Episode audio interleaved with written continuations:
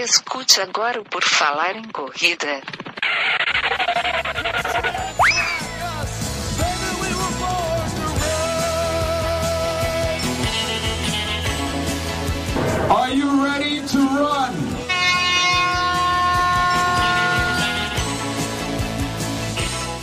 Começa agora mais um episódio do podcast do Por Falar em Correr, esse podcast sensacional que toca nas suas orelhinhas a cada semana quando eu não estou atrasado nos episódios.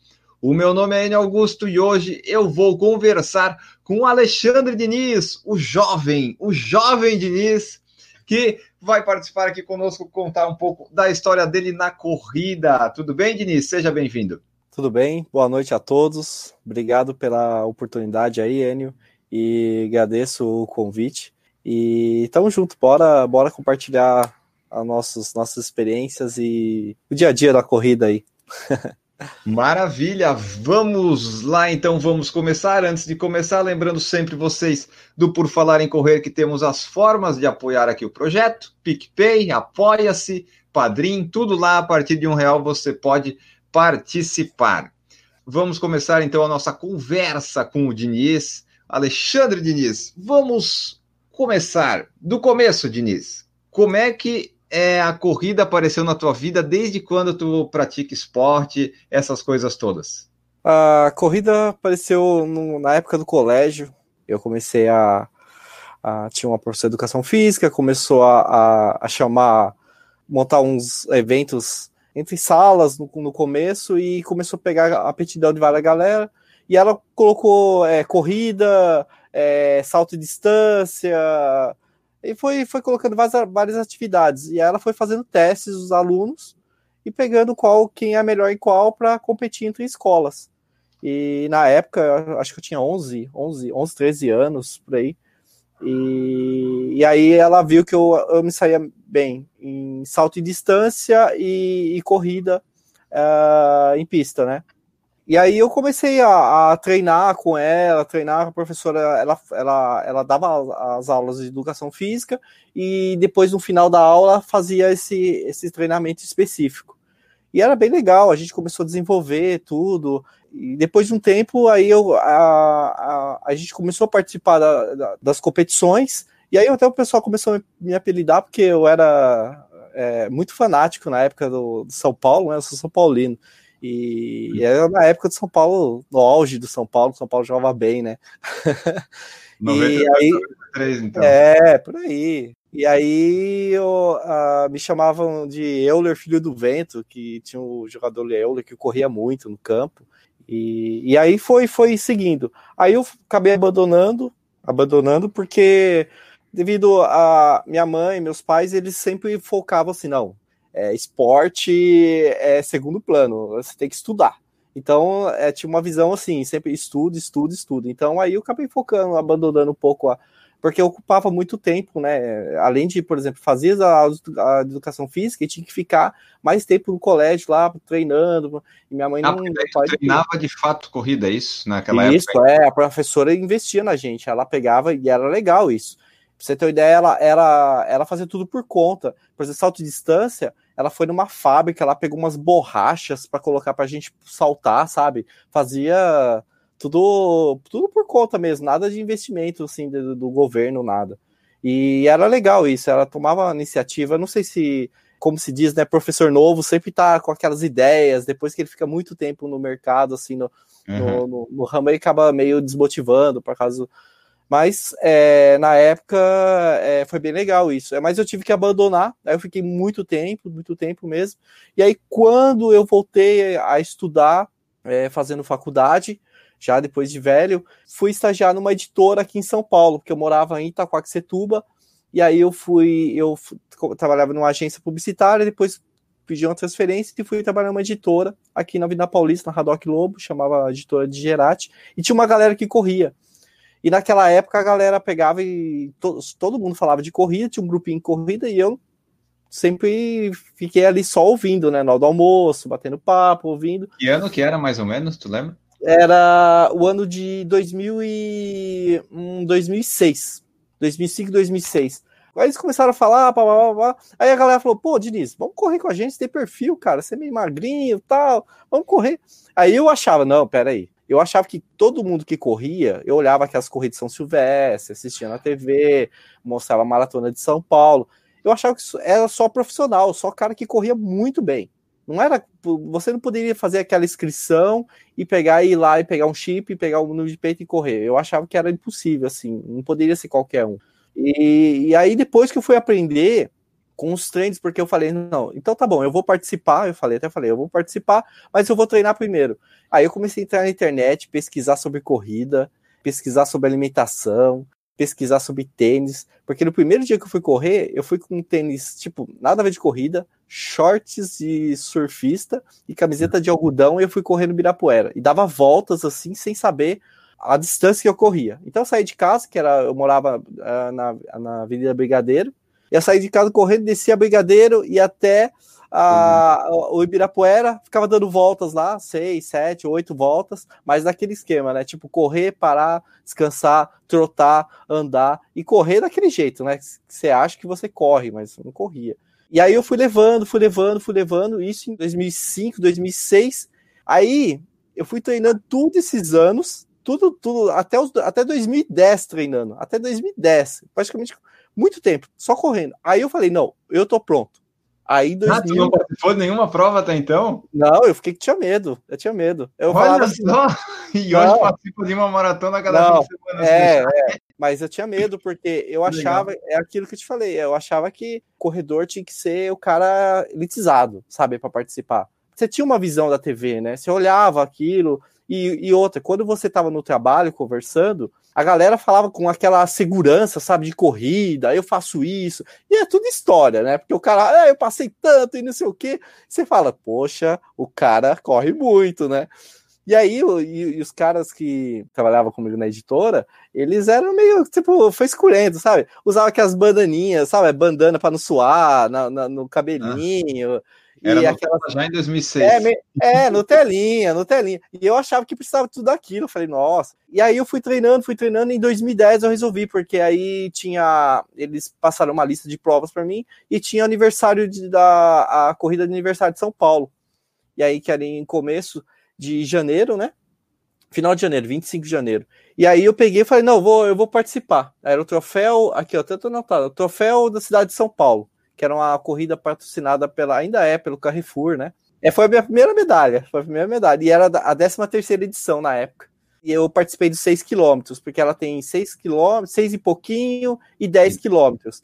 E aí, durante a inscrição, eu fiquei aquele dilema, né? 6,5 ou 10? Aí eu coloquei, não, todo mundo falando para mim, cara, faz 6,5, vê se você aguenta. E eu nem sabia a distância que eu treinava. E eu corri, eu pratiquei praticamente corrida, treinei praticamente quase quatro anos, entendeu? Até 2010. E sem saber as distâncias, né? Porque não tinha essas coisas na época. Não, e, e na época tinha o, é, o, relógio que media GPS, mas era muito caro e eu nem sabia dessa tecnologia. Era uma coisa. E o, o pessoal usava mais aquele Iron Man, sabe? Aquele da Iron Man, o, Polar, o, próprio Polar mesmo na época não tinha GPS, não, pelo menos eu não conhecia. Tinha outros também, e aí, só que era muito caro, é, não era acessível como hoje é um pouco, vamos dizer assim, que é mais acessível. Por exemplo, se o cara não tem uma condição de pegar um relógio novo, mas ele consegue pegar de um amigo usado, entendeu? Então tem essa mais, é, mais acessível hoje. E, e aí eu, eu me inscrevi no, no, no 6 quilômetros, e aí eu fui no grande dia, ansiedade a mil, é, no dia do chip eu nem sabia, eu nem sabia que tinha que colocar o chip no pé, amarrar, porque era, era, um, era um. É o chip na, na época, era uma uhum. plaquinha, né? Que ainda tem gente que tem pessoas novas agora na corrida que não sabe, que é uma plaquinha é, de plástico, mas era uma plaquinha, se amarrava no tênis, eles pediam para colocar no pé direito, né? Uma coisa específica, mas tanto faz, colocar pé direito e esquerdo, que vai, vai, vai registrar mas não no bolso. E eu não sabia. E como eu usava shorts de surfista, tinha bolso, então eu colocava no bolso. E eu peguei e achava que aquilo era um vale medalha, sabe? Ah, é um vale medalha. Aí eu coloquei e corri aqui no bolso. Aí eu terminei a prova nos 6 quilômetros, fiquei muito surpreso comigo mesmo, porque é, eu terminei super bem. Quando eu terminei, eu, claro que eu fui conservador, tudo, porque o medo de. E aí eu correndo, as pessoas me passando, eu passando alguma galera, tal, pegando água, hidratando tal. E aí quando eu terminei, eu achei que não tinha acabado ainda. Eu falei, nossa, mas já acabou 6 km, pouco. Uhum. E aí tinha uma galera, porque quando você corria, o pessoal de bifurcação, ah, 6 km à direita, 10 km reto. Aí eu peguei, entrei os 6 km, terminei, falei, nossa, já acabou.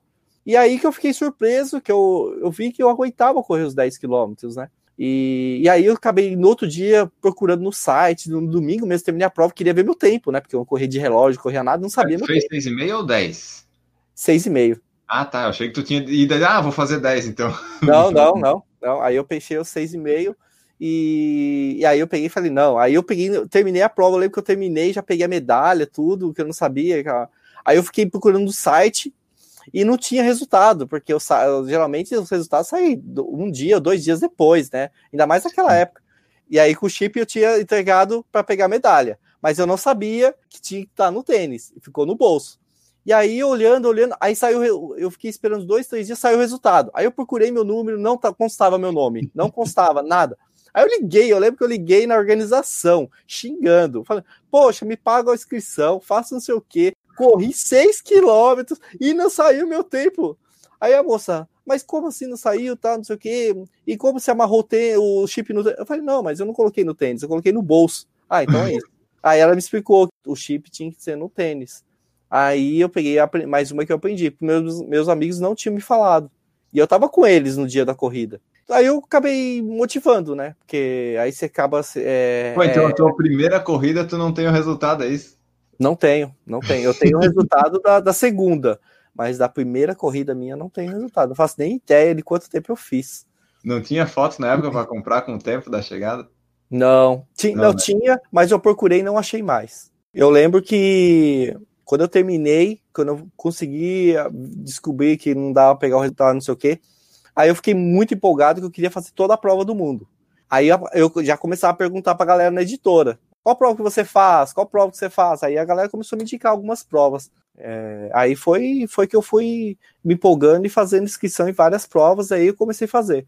Aí o primeiro passo eu fui pegar e, e fazer a prova de uma de 10 quilômetros, né? Que eu, quando eu terminei os 6 km e meio, eu senti que dava, sabe? Quando você termina a prova, você fala, poxa, meu, deveria ter feito 10 quilômetros. Então aí eu peguei e procurei uma prova de 10 quilômetros, que aí foi a, na época, a circuito de estações Adidas que tinha no Pacaembu, que era etapa, acho que foi outono, verão. Deixa ah, já largava no Pacaembu, é isso? Era. Era, Pô, já então era. Continua no mesmo lugar faz anos, que legal. Faz anos. Essa prova aí, essa prova aí tá na. É, ela era muito tradicional da Adidas, muito, porque era muitos anos. Pra você ter uma ideia, até que quando mudou de. Ela ficou. Ela, a Adidas fechou, terminou o patrocínio com ela. Ela ficou o tempo sem patrocínio, depois ela foi para para uma outra marca, né? E ela ficou, e até mesmo assim, a, a, as pessoas falavam assim, colocavam, postando a foto com logo, tipo, é, de outra marca, mas os caras falavam assim: Nossa, eu participei da prova Estações Adidas. Ficou muito gravado na, na cabeça da galera ainda. E aí eu corri, é, foi em 2010 ainda, foi no mês, mês 3. É, eu fiz os 10K lá. E aí, só que ali eu já estava, vamos dizer assim, mais, mais ciente da corrida, como era, como, como Qual era. Fiz 51 minutos, os 10 quilômetros. Tava bem. Tava bem, tava, ah, tava. Eu, eu, terminei feliz. É, porque quando eu cheguei na editora e falei que eu terminei em 51 minutos, todo mundo não acreditou. Falou, nossa, como assim 51 minutos? Tinha cara lá que nem fazia 51 minutos em corrida. Porque aqueles hum. caras, editora tem muito sedentário, tem aquela galera que não treina, tem uns aqueles gordinhos que correm e tal, não sei o quê.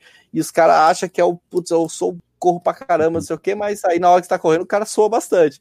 É, e aí eu peguei, quando eu, aí eu comecei a motivar, eu comecei a fazer provas. Aí eu comecei, aí provas um atrás do outro. Aí foi, tá. ah, acho que a maioria das provas que tem aqui em São Paulo eu já fiz. Até eu tenho uma que teve uma época que saiu, depois voltou, que é uma prova bem legal. Não sei se a, galera conhece aí, mas é a volta a volta à Penha. Essa prova é a segunda a segunda prova mais antiga de, de, de do, do, Brasil, né? Que a primeira é São Silvestre, a, a segunda é a volta à Penha. É uma é prova bem legal. É em São Paulo, é, fica na Penha mesmo, zona leste, né? É bem legal. É uma prova desafiadora, tem muito sobe e desce, mas ela ficou um bom tempo com disputa de keniano, porque ela tinha premiação em dinheiro, era uma prova bem disputada, só que vai aquele muito corredor raiz. Então você não vê burgueirinho. Na época, quando eu, eu fazia ela. Então você não via muito burgueirinho, não via nada que a galerinha ficava tirando foto. Não, Sim. era só aquele tiozinho raiz mesmo, que tava escrito aquela camiseta regata toda desbotada lá, escrito atleta, sabe, atrás. Uhum. Então, é um pessoal bacana. Mas é, é legal, eu recomendo, até uma prova que eu recomendo fazer. É, ela ficou dois, dois ou três anos fora e ela voltou o ano passado. Eu acho que esse ano ela tem de novo, mas eu não sei, eu não lembro o período, porque sempre eles mudam a data. É legal dar uma pesquisada. Botar na mesma data para facilitar para nossa vida, né? É, mas ela é a segunda, segunda, é, segunda prova mais antiga do Brasil. É, e deixa legal. eu só voltar ali na, na linha do tempo. Tu falou que fez faculdade e tal, era, era faculdade do quê?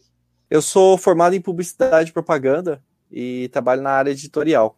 Então, aquelas artes que eu faço no Loucos lá, as, algumas, né? Tem outras que já são direto da agência que, que desenvolve para Adidas, mas a maioria das artes, a, até as artes que eu fazia dos meus desafios, é, edições, algumas coisas, é, sou, sou eu que crio. A Andressa falou aqui que aconteceu isso na segunda corrida dela, ela guardou o chip no top.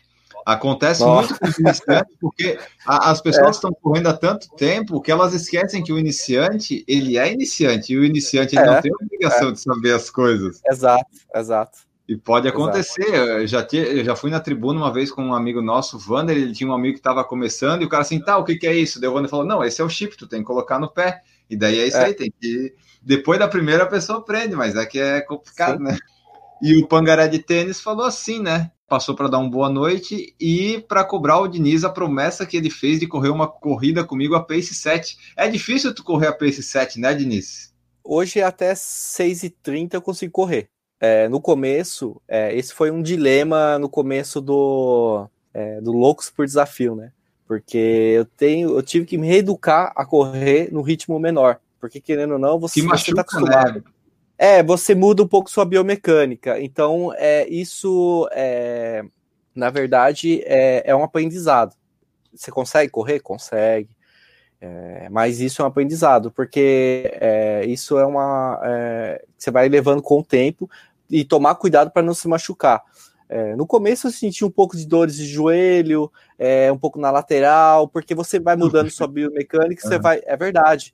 E, e aí eu acabei desenvolvendo isso. Então, com o tempo, eu fui me acostumando. Hoje é tranquilo, eu consigo correr até no ritmo de 6,40, 6,30, 6,40 sem nenhuma dor, tranquilo, é, para mim, tranquilo. Porque o ritmo que eu estava acostumado a correr antes era de 4,30 para baixo. Então, 4,30 para baixo. E aí, para longos, eu fazia 4,40 por aí, 4,30 e 4,40 aí. Mas para provas curtas, eu, treinar, eu treino tipo para 4,15, 4,20. Então, é o meu ritmo confortável é 4,20, 4,15. Né? E daí tem que correr a 6 é. no louco. É, então. E aí eu corro a 6, 6 e 30. 6 e 6 e 30. Tem que ficar mas, indo e voltando. É, não, mas eu, eu é, então, eu, no começo eu não tinha noção, nos primeiros treinos, aí eu, eu não sabia como era a vibe da galera, porque o início da galera do. A, a iniciativa da, da, da Adidas de trazer a comunidade é, Loucos por Desafio, que é eu, Alexandre Diniz, José Eduardo e o Edivaldo, era pegar um, um grupo de corredores experientes que corriam forte, né? e colocasse isso dentro da Adidas para trazer essa galera que corre forte. É, e trazer os nossos treinos, porque a gente criava treino, a gente cria treino, como a gente é, não segue uma assessoria, não tem uma planilha, nada, a gente criava nossos treinos diferentes na, pela, pela, por São Paulo. E a Adidas achou legal a ideia dos treinos nossos, então queria trazer esses treinos para dentro da Adidas. E, e, hoje a gente aplica esses treinos, faz esses treinos, estuda os percursos, dá uma, uma, uma adaptada, mas no começo era para trazer essa galera mais forte. Mas aí a gente viu que uh, seria mais ideal a gente pegar começar como base e evoluir essa galera, entendeu? E aí a gente começou, no primeiro treino nosso foi meio forte, mas aí a gente foi adaptando e aí a gente foi, hoje a gente coloca três ritmos, né? E aí, por exemplo, se vir um cara que corre muito, o cara vai, ele vai correr, ele vai treinar. Se vir um carro mediano, um cara que corre mediano, uma, ou uma, uma mulher, uma menina mediana que corre mediano, ela vai, ela vai correr. E ou tá começando, mas meio inter... indo por intermediário aí, ela vai. Mas aí, quando a pessoa está começando mesmo do zero, aí pra gente não tem como. Aí tem outras comunidades que podem é, abordar mais o. agregar mais a, o, o corredor.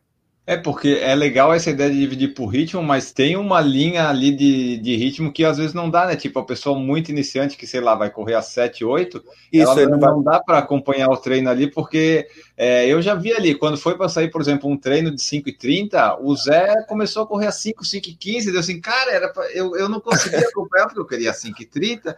Então, mas é legal que tem essa da Adidas tem várias é, comunidades, né? Daí o pessoal pode. E também vocês fazem percursos menores, né? Maiores e menores também para o pessoal. Exato. E, e, muita...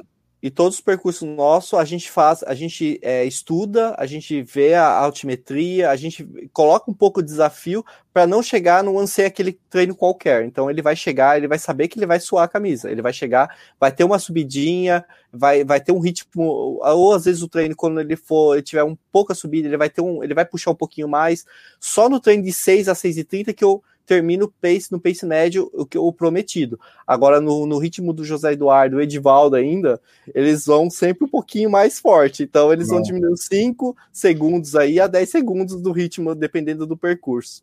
É, bom, a gente falou, eu ia perguntar antes como é que surgiu essa coisa da Adidas, tu meio que já falou, então vamos voltar aqui para a vida do Diniz que começou a correr lá quando era criancinha, descobriu que tinha aptidão, parou de correr. Quanto parou de correr esse tempo aí? Tu não engordou? Porque tu é magro, magro, magro, é, magro, magro. magro. eu tenho perfil, vamos dizer assim, keniano branco aí, né?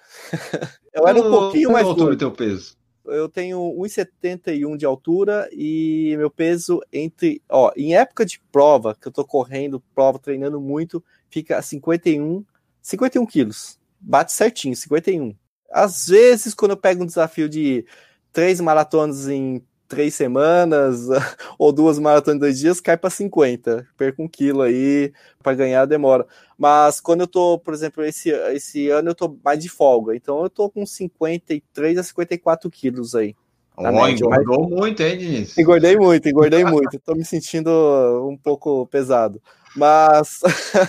Ah, e nesse Mas... período que tu passou sem correr entre a faculdade e trabalho, não chegou a ser que nem esse pessoal que quando para de praticar esporte ganha peso, assim? Que não, fica... não, eu, eu chego em 58, máximo 60 quilos. Não, não tinha maus é. hábitos assim, alimentares de saúde? Não, eu, eu, eu sempre. Na verdade, eu sempre comi de tudo, né? Eu nunca tive restrição. É um macro de ruim mesmo. Ruim. Nada de ruim. E como eu morei, é, eu sempre eu vivi, tipo, eu sou de família, tipo, vive da roça, começou assim. Então é sempre aquele ovo caipira, é, então bastante fruta, legumes.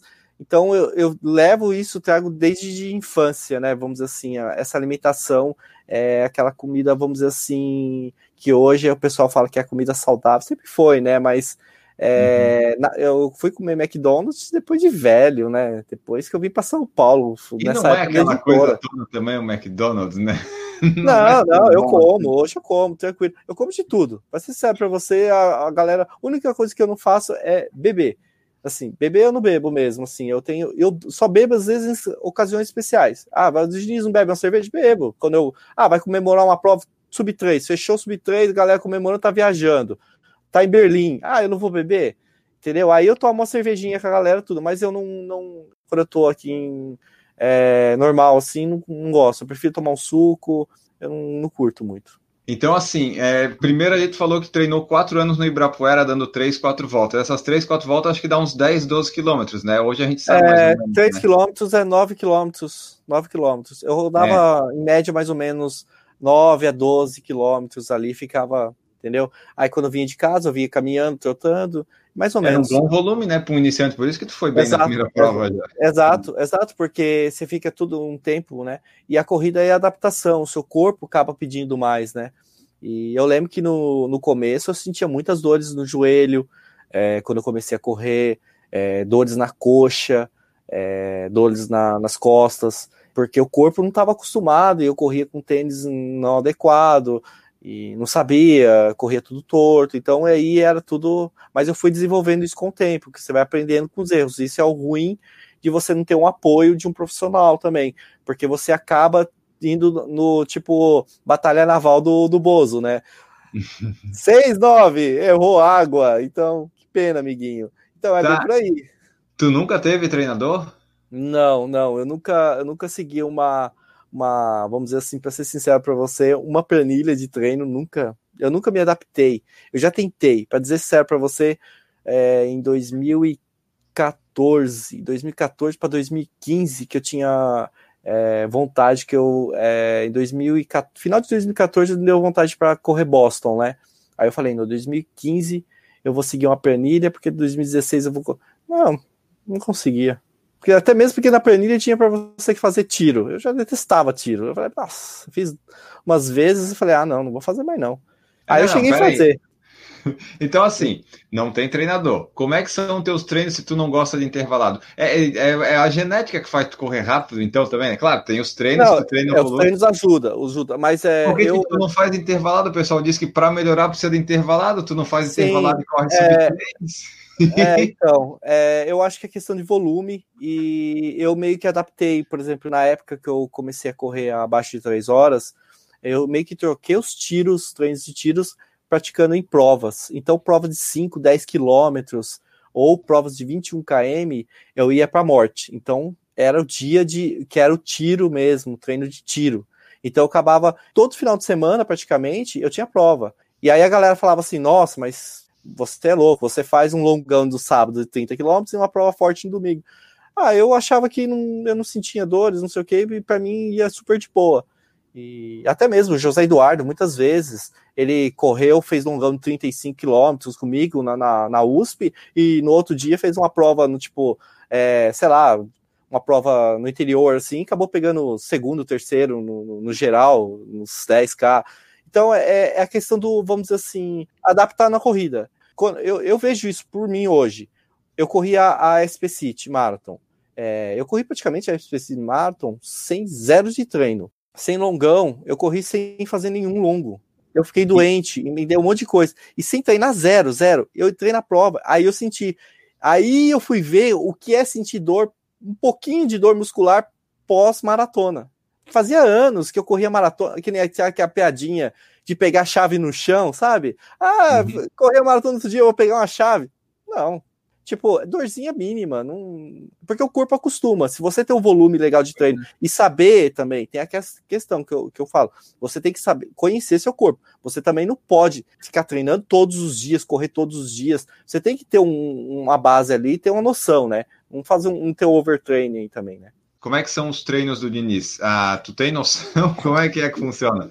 Um dia normal, uma semana normal. Vamos dizer, quando eu vou focar para maratona, assim, que eu falo assim, não, eu vou correr a maratona, eu vou para tempo, tenho.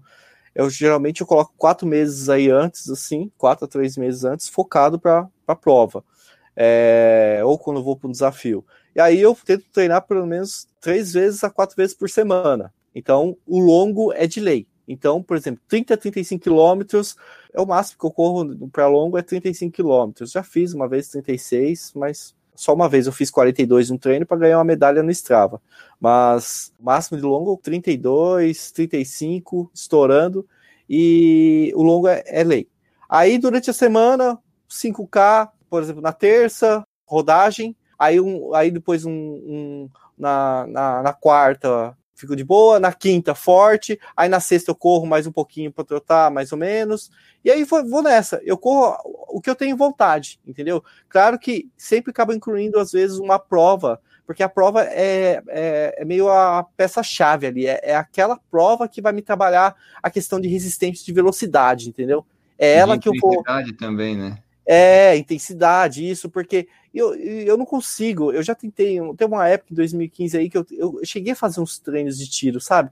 Mas, sabe, é aquele treino que você chega no Birapuera, no Parque Birapuera, que é onde eu costumo treinar mais frequência, mas eu não via a hora de ir embora e eu só ficava feliz quando terminava, sabe? E é, e é chato pra caramba você correr sem motivo, porque não tem medalha no final, não tem ninguém ah, torcendo, então aí eu não acabava não treinando tiro. Treinei muito pouco treino de tiro na minha vida. É que daí, como tu falou, então tu faz as, as provas no fim de semana, daí tu não tem essa preferência, ah, tem que ser prova longa. Pode ser uma prova curta ali que também serve para o teu objetivo sim, de sim. preparar.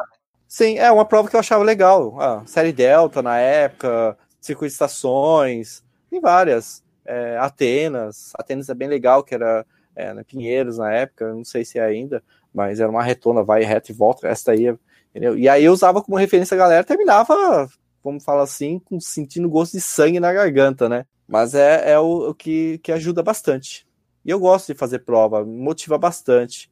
É, é um treino gostoso, vamos dizer assim. Eu usava como um, um treino aí porque passa muito rápido, né? Você não vê esforço. quando passa você... rápido. É porque, não, é porque quando você vai treinar sozinho, você, você pode ver, até ver, quando, é, é a mesma coisa de você estiver treinando com uma pessoa que corre um pouco mais forte que você. Se você treina sozinho, você vai correr no ritmo. Agora, se você, por exemplo, assim, o, o Enio, fala assim para o Enio, vamos fazer 5km no, no, no Birapuera? Só que você vai correr sozinho. Aí você vai correr os 5km, você vai correr no ritmo aí, sei lá, 4,40. Beleza, terminou. Pra... Aí eu falo assim: eu vou correr do teu lado agora, a gente vai correr a 4,25. Mas não vou falar nada, eu só vou te puxando, te motivando. Você vai correr um pouco mais baixo que você está acostumado.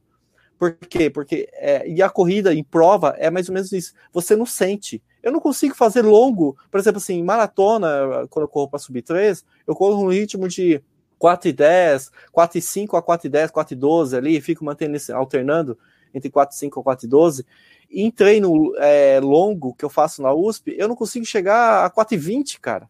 Eu não consigo, é, é muito, é muito desgastante. Eu não, eu não é faço. Chato, aí, né? É chato, eu corro a 4,40, 4,30. A gente fecha esse ritmo aí vai embora. Aí fica batendo o reloginho certinho, mas pelo menos inclui subidas, lógico, mas mantém esse ritmo médio aí eu não sei, não sei se, é o, se o meu objetivo é esse, eu tenho já uma meta, é subir 3, é isso. Mas é claro que eu, eu acho assim, se eu fosse correr num ritmo muito abaixo, por exemplo, se eu quisesse fazer uma maratona abaixo de 2 horas e 50, fazer uns treinos mais específicos ainda. Mas para o meu objetivo, para chegar às vezes para fazer alguma prova para correr abaixo de 3 horas, eu acho que não precisa. É o meu ver, é o meu, é o meu treino, é o meu corpo assim que eu, que eu reconheço. Não, é, é bom isso a gente se conhecer também para saber né, o que, que dá para fazer, o que não dá. Quando tu não tem treinador é bom porque tu não tem ninguém palpitando teu treino, só as pessoas de fora. É, a é única bom... coisa que você tem que ser determinado. É a questão seguinte: é disciplinado. É a única coisa, porque muita gente faz assessoria porque o professor, às vezes, ele te dá dica, tudo, mas é mais para causa do puxão de orelha, né? E aí, como é que foi seu treino hoje? Entendeu? E tem pessoas que precisam disso. É, deixa eu te perguntar, tu falou que na, nessa última SPC de 2019 não estava treinando e tal. Esse não tá treinando do Diniz é o quê? Tipo, tu corria uma vez por semana, duas, estava assim não. meio largado na vida? Não, sem treinar a semana toda. Sem treinar, ah, nada, fazendo... nada, nada. Nada, nada. Eu fiquei doente, eu peguei uma gripe. É, na verdade, eu corri é, já doente Porto Alegre. Porto Alegre eu estava doente. Aí na, daqui, depois na outra semana eu fiz é, Florianópolis e já não estava bem recuperado, mas deu uma melhoria no tempo. E aí, devido ao trabalho, correria, tudo, dia a dia, uh, não consegui treinar nada, nada. Só fazendo os treinos loucos, loucos dos 6h30, 6 a 6h30 do ritmo pra galera, mas sem treino. No teu Instagram, tu fez Campinas, né? Que deu, uma, deu ruim. Ah, né? Também, tava, então, aí eu acabei é, conseguindo uma inscrição para Campinas, eu não estava programado para correr ela, falei, ah, vou fazer, é 42, vou fazer. Aí eu cheguei lá e abri mão da prova, porque o percurso era duas voltas, e aí você a, a, também vem à mente, né? Você fala, poxa, cara, tem que dar mais uma volta igual, porque aí acaba desmotivando. Aí eu peguei, acabei abrindo mão da prova e, e pegando a medalhinha dos 21. Mas foi a prova, batendo papo com a galera, foi legal. Então, o pessoal que vê o Diniz no Instagram, correndo, loucos pro desafio, o Diniz trabalha, né? O Diniz não, não vive correndo, é. né? Não, o Diniz trabalha como nunca, é, trabalha bastante. E, inclusive, esse ano eu reduzi, que nem, se você pegar o ano de 2000 e 2015, 2016, 17, 18, o Diniz corria 16 maratonas no ano, com oito meias, prova todo final de semana, duas maratonas em dois dias. É, esse ano eu já abri mão um pouco do desafio, por quê? Porque é, meu objetivo é fazer a maratona de Tóquio. Só falta, só falta Tóquio para fechar as, as seis majors, né? E, ah, então, e o objetivo da medalhinha gigante lá, do, da Exato, seis. da Six Star. Só que o problema é o seguinte: o gasto é muito grande, Tóquio é muito caro. Eu já gastei uma grana, é, vamos dizer assim, um pouquinho alto para Londres, né? Mas Tóquio ainda é um pouco mais caro, tudo. Tem a questão da hospedagem, que é muito caro, e a passagem, né? Então, é, eu estou abrindo mão de muitas provas, estou deixando de correr muita prova para juntar dinheiro para tentar agora. Eu me inscrevi agora para sorteio. Se caso não for sorteado, também não vou, não vou ficar mal. Vou deixar para 2021. Então, eu tô esse dinheiro que eu tô tá, tá sendo guardado, tá numa poupança guardando para poder concluir a, a Six Star. Pô, mas tem que ser logo daqui a pouco vai virar mais de Six, né? Vai, uma... vai. já, já, já tem, já tem um, vamos dizer assim, uns boatos aí que vai, vai entrar, aí. vai entrar mais três, mais duas. Mas, é, mas aí tu não pensa em tentar, porque Tóquio dá para conseguir por índice, né? Só que não é um índice muito fácil. Tu não pensa em tentar, de repente, fazer uma maratona lá, acho que é 2,45, 2,50, não é um negócio assim? Isso, 2,45.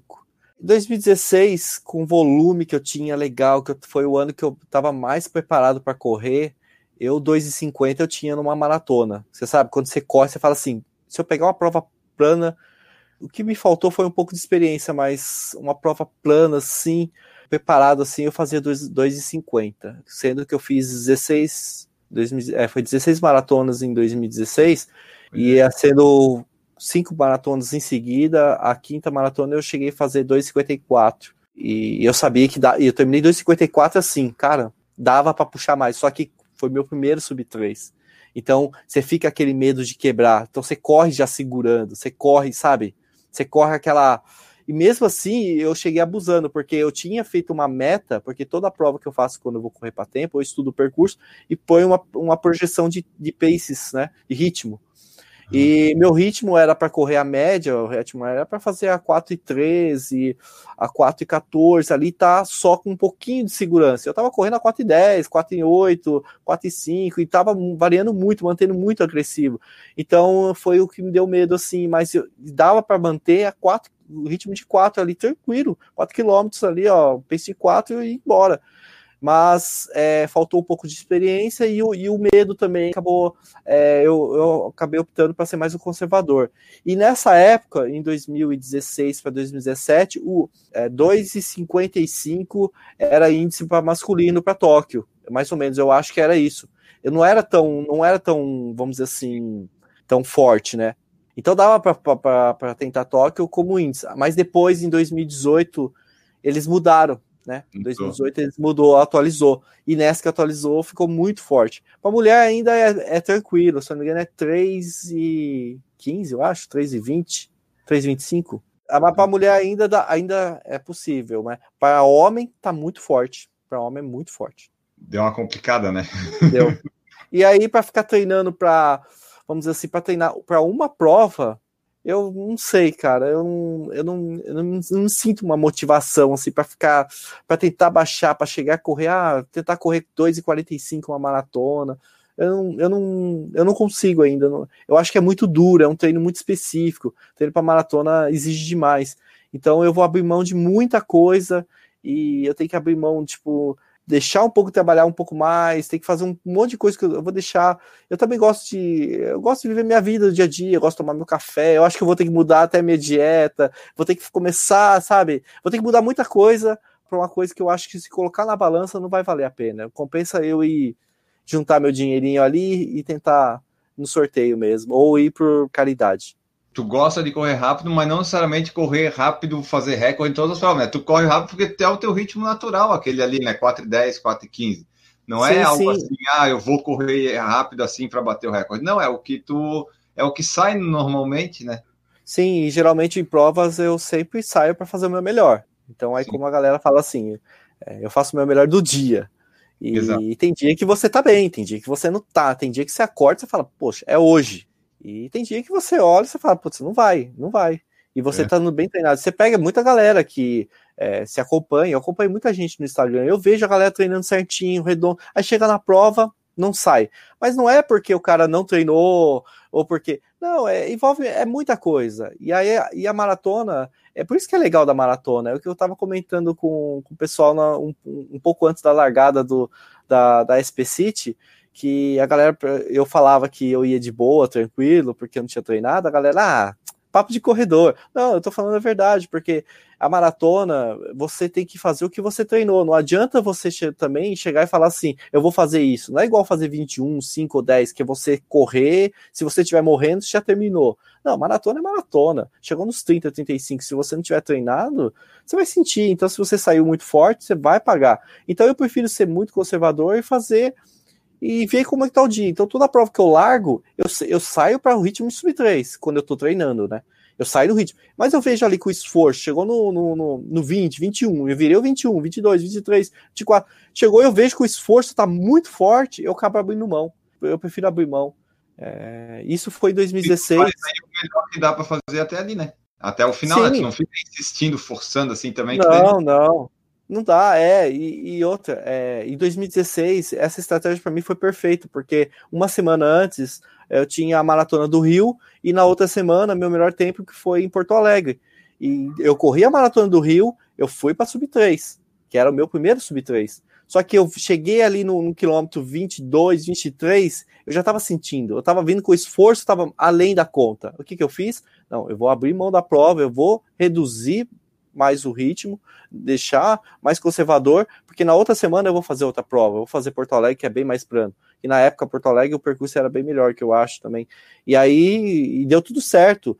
Era um, foi o clima mais frio de Porto Alegre, deu 2 é, graus, é, uhum. uma garoinha, e foi tudo perfeito. Eu virei o 21, parecia que eu tinha começado a correr, parecia que eu estava correndo como formol. Então foi tudo perfeito. Legal. É, e fala para nós aí quais são os teus recordes pessoais aí nas, no 5, 10, 21 e 42. Minha nossa, deixa eu ver agora. Eu, eu sou bem. É, da maratona eu sei que tá no Instagram, mas. Marat... É... maratona eu sei. 2 horas e 54 e 51.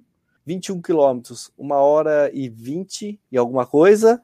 5K, 5K eu acho que é 18.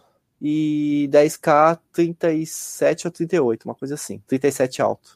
Quantas maratonas tu já fez, Diniz? Eu corri uh, ah, 56 maratonas, fechou agora no, uh, no domingo retrasado. 56 maratonas e 14 ultras.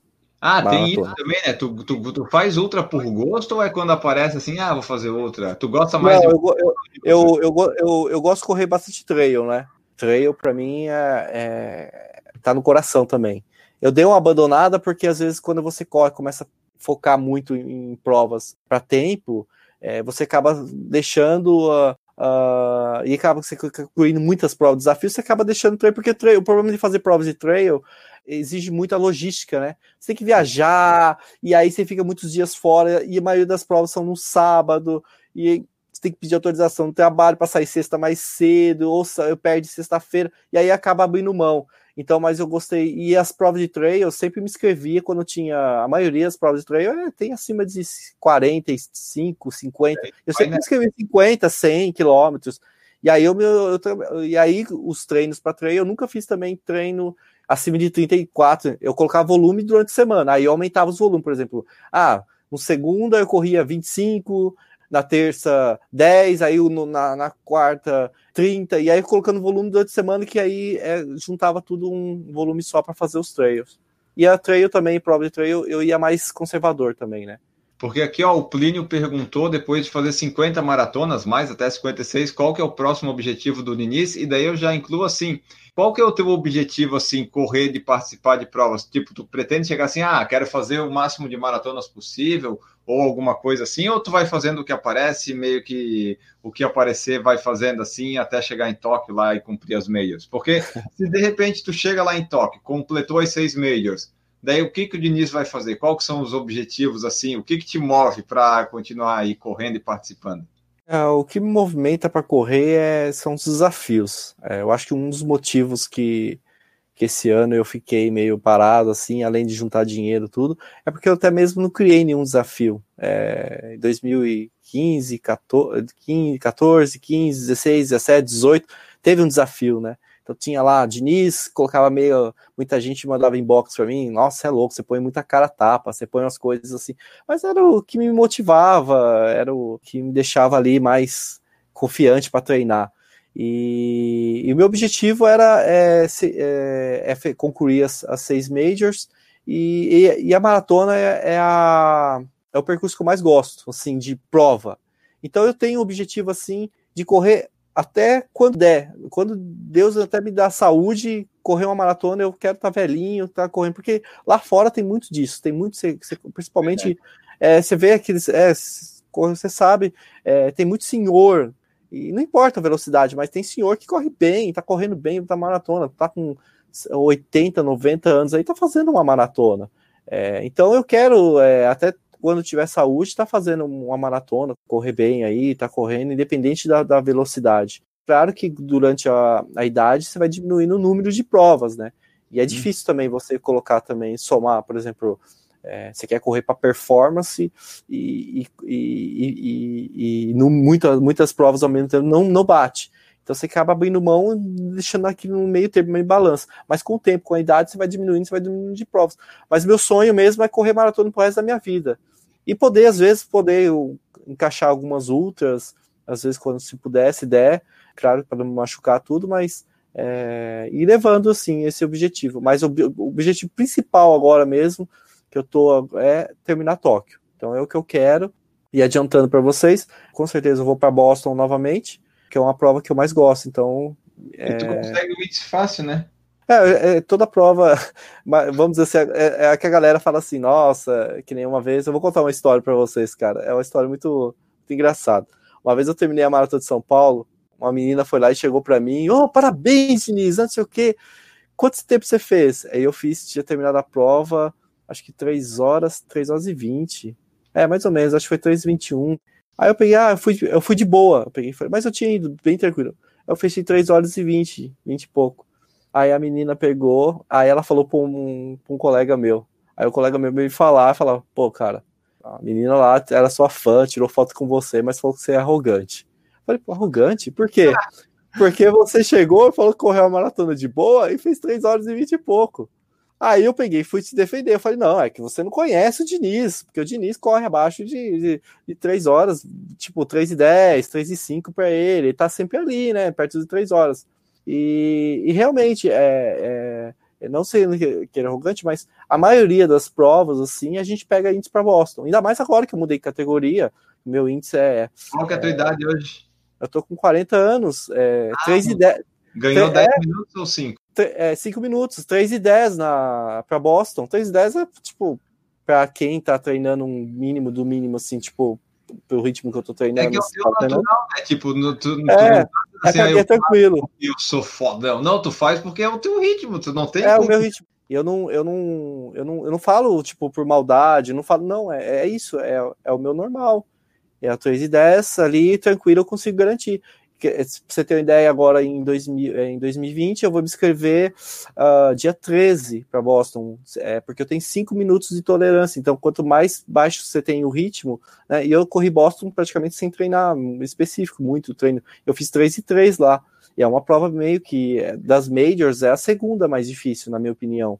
Então, é, ganhei 5 minutos ali de, de, de tolerância, então pude escrever um pouco antes. Eu vou me inscrever um pouco antes. A gente tem aqui vendo também a Debbie Roy, que é lá de Boston. Ela perguntou se tu corre os 5 quilômetros antes da maratona de Boston, aquela prova que tem antes, se tu costuma participar também. Sim, sim. Em 2016 eu fiz uh, lá em 18 minutos, os 5K lá, e para correr. Foi no sábado, a prova é no sábado, e a, e a, e a maratona é no, na segunda-feira. E esse ano eu corri também, só que esse ano, cara, eu fui minha primeira, primeira experiência filmando, correndo e filmando uma prova inteira. E, e foi uma, e eu recebi muitos comentários, a, a galera curtiu muito, muitos inbox, é, que a galera falou, pediu para fazer mais vezes isso, mas não, não é sempre que dá para a gente fazer, que a gente está meio inspirado, mas é, foi até legal porque eu mostrei do começo até como é o guarda-volume da retirada de kit, o guarda-volume, e, e aí você correndo, tinha crianças, eu estava correndo no ritmo de 4,30 ali, 4,20, 4,40, e crianças te passando com 11, 12, 14 anos ali, ó, correndo natural, assim. Então a, a galerinha corre muito ali, né? E é bem legal isso. Tu falou que esse ano 2019 deu uma parada ali por causa de estar tá juntando dinheiro, essas coisas e tal. Participar do Loucos por Desafio ali do Adidas Runners acaba também é, limitando um pouco a participação em provas, porque quase todo, acho que todo fim de semana vocês fazem algum evento, né? Isso acaba Sim. também limitando um pouco as provas para focar nessa parte, né? Ou não? Exato. É, a gente, mas a gente acaba às vezes revezando. É, como a gente está em três pessoas lá e tem um coach, né? É, a gente acaba é, revezando, por exemplo, assim, quando tem uma prova que muito a gente quer ir, aí acaba indo é, um vai para a prova e dois fica ali no, no, no Loucos. Sábado, né? Nossos treinos geralmente são sábado ou domingos. Agora vai, vai, vai mudar especificamente todos os sábados mas a gente acabava, acabava alternando, porque muita gente que trabalhava no sábado fala, pô, sempre quis trabalhar no, é, é, treinar no Loucos e eu trabalho no sábado, e a gente acabava jogando para domingo. E aí acabava alternando, agora vai, vai ser definitivo direto no sábado mesmo, por, porque é, no domingo estava tendo muito treinos, então a gente está colocando, mudando um pouco lá umas coisas. Beleza. O Naoki perguntou como é que são seus treinos de fortalecimento. Tu faz treino de fortalecimento? Eu comecei a fazer fortalecimento em 2018. 2018, eu entrei numa. Na... Aí, aí, que tu viu que precisava, ou tu fez, ah, vou fazer só porque o pessoal disse que é bom e tal? Não, não, eu, eu confesso que, que faz diferença. Confesso porque eu sou, eu sou muito ruim em subidas. Eu não tenho tanta força em subidas. É, mesmo sendo leve, é, a subida para mim é, é, um, é um, vamos dizer, um pesadelo em provas e o meu ritmo acaba sempre subindo, né? Então, fortalecimento, fortalecer panturrilha, trabalhar a força ali, é, mais funcional também ajuda bastante, educativos, né, que, que, eu conheço como educativos, com um profissional te ajudando ali, subindo aquele, em cima daquele balãozinho ali, é, controlando o tornozelo ali. Ah, tudo, isso não é, ponto, então. Faço. Não, não, não. Eu, hoje tô zerado, não tô fazendo fortalecimento nenhum. Mas o ano passado, em 2000 e, e final de 2017 e 2018 inteirinho, eu fiz fortalecimento. Eu indico, eu indico, eu recomendo, até mesmo para prevenir lesões e para você melhorar, porque às vezes o que acontece? Você acaba treinando muito, muito corrida, acaba desgastando. Então é legal você trabalhar um funcional, um fortalecimento, que acaba dando um descanso em alguma parte do músculo aí e te ajudando também na é, evitar lesões, né? É importante. Ah, e falando em lesões, obviamente o Diniz já teve alguma lesão, alguma lesão séria que impediu de correr nesse tempo todo? Graças a Deus, nunca tive lesão. Já tive dores no lateral do joelho.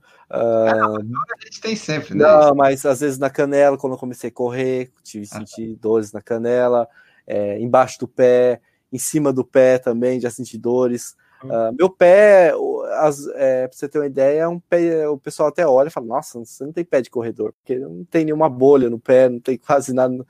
E aí, recente, algumas coisas assim começaram a aparecer algumas vezes assim, uh, bolinha de sangue, assim, mas algumas provas, mas é, nunca perdi uma unha, tranquilo.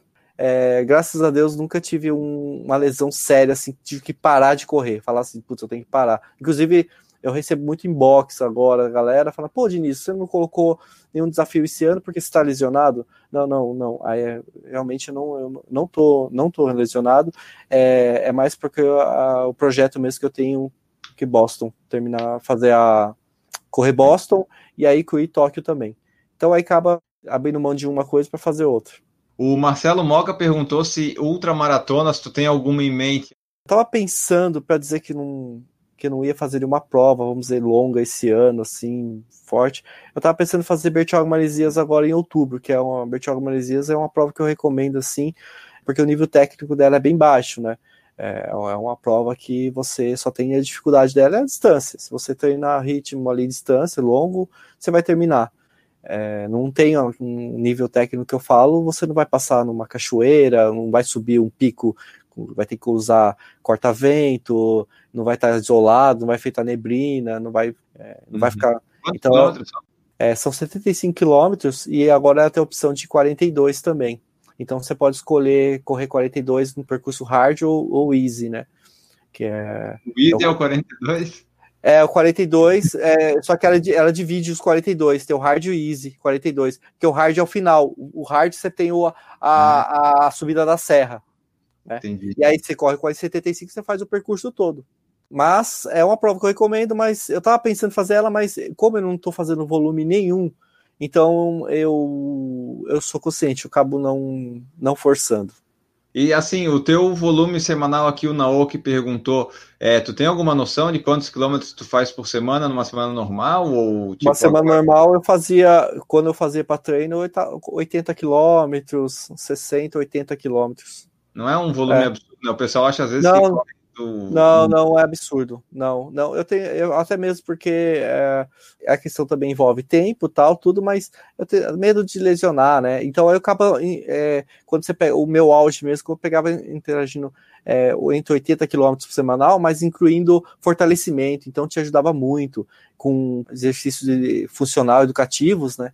É bem, bem bacana, acaba é, você não precisa, às vezes, rodar tanto. O que eu te falei, às vezes é, é legal você incluir umas provas de 5 e 10K no final de semana, incluindo um longo aí, e durante a semana você fazer uns treininhos meio leve incluindo fortalecimento funcional, vai te uhum. ajudar muito mais do que você correr todo dia e ficar fazendo volume de 150, 130 por semana. É, eu não sei o objetivo de cada um, mas é a minha opinião, assim, para mim, entendeu? Uhum. É, eu gostei dessa ideia da, das provas, tipo, fazer uns 5 km para morte, assim, pô, pode ser um bom treino de tiro, realmente, tu sai da zona de conforto. É, né? te, te, motiva e, e, você não desgasta tanto, você trabalha bastante o seu psicológico, porque eu sou uma pessoa muito, muito ansiosa também. Pra você ter uma ideia, a primeira vez que eu corri em Boston, em 2016, foi a prova que eu corri sem, sem dormir nada, nada, nada, nada, nada, nada.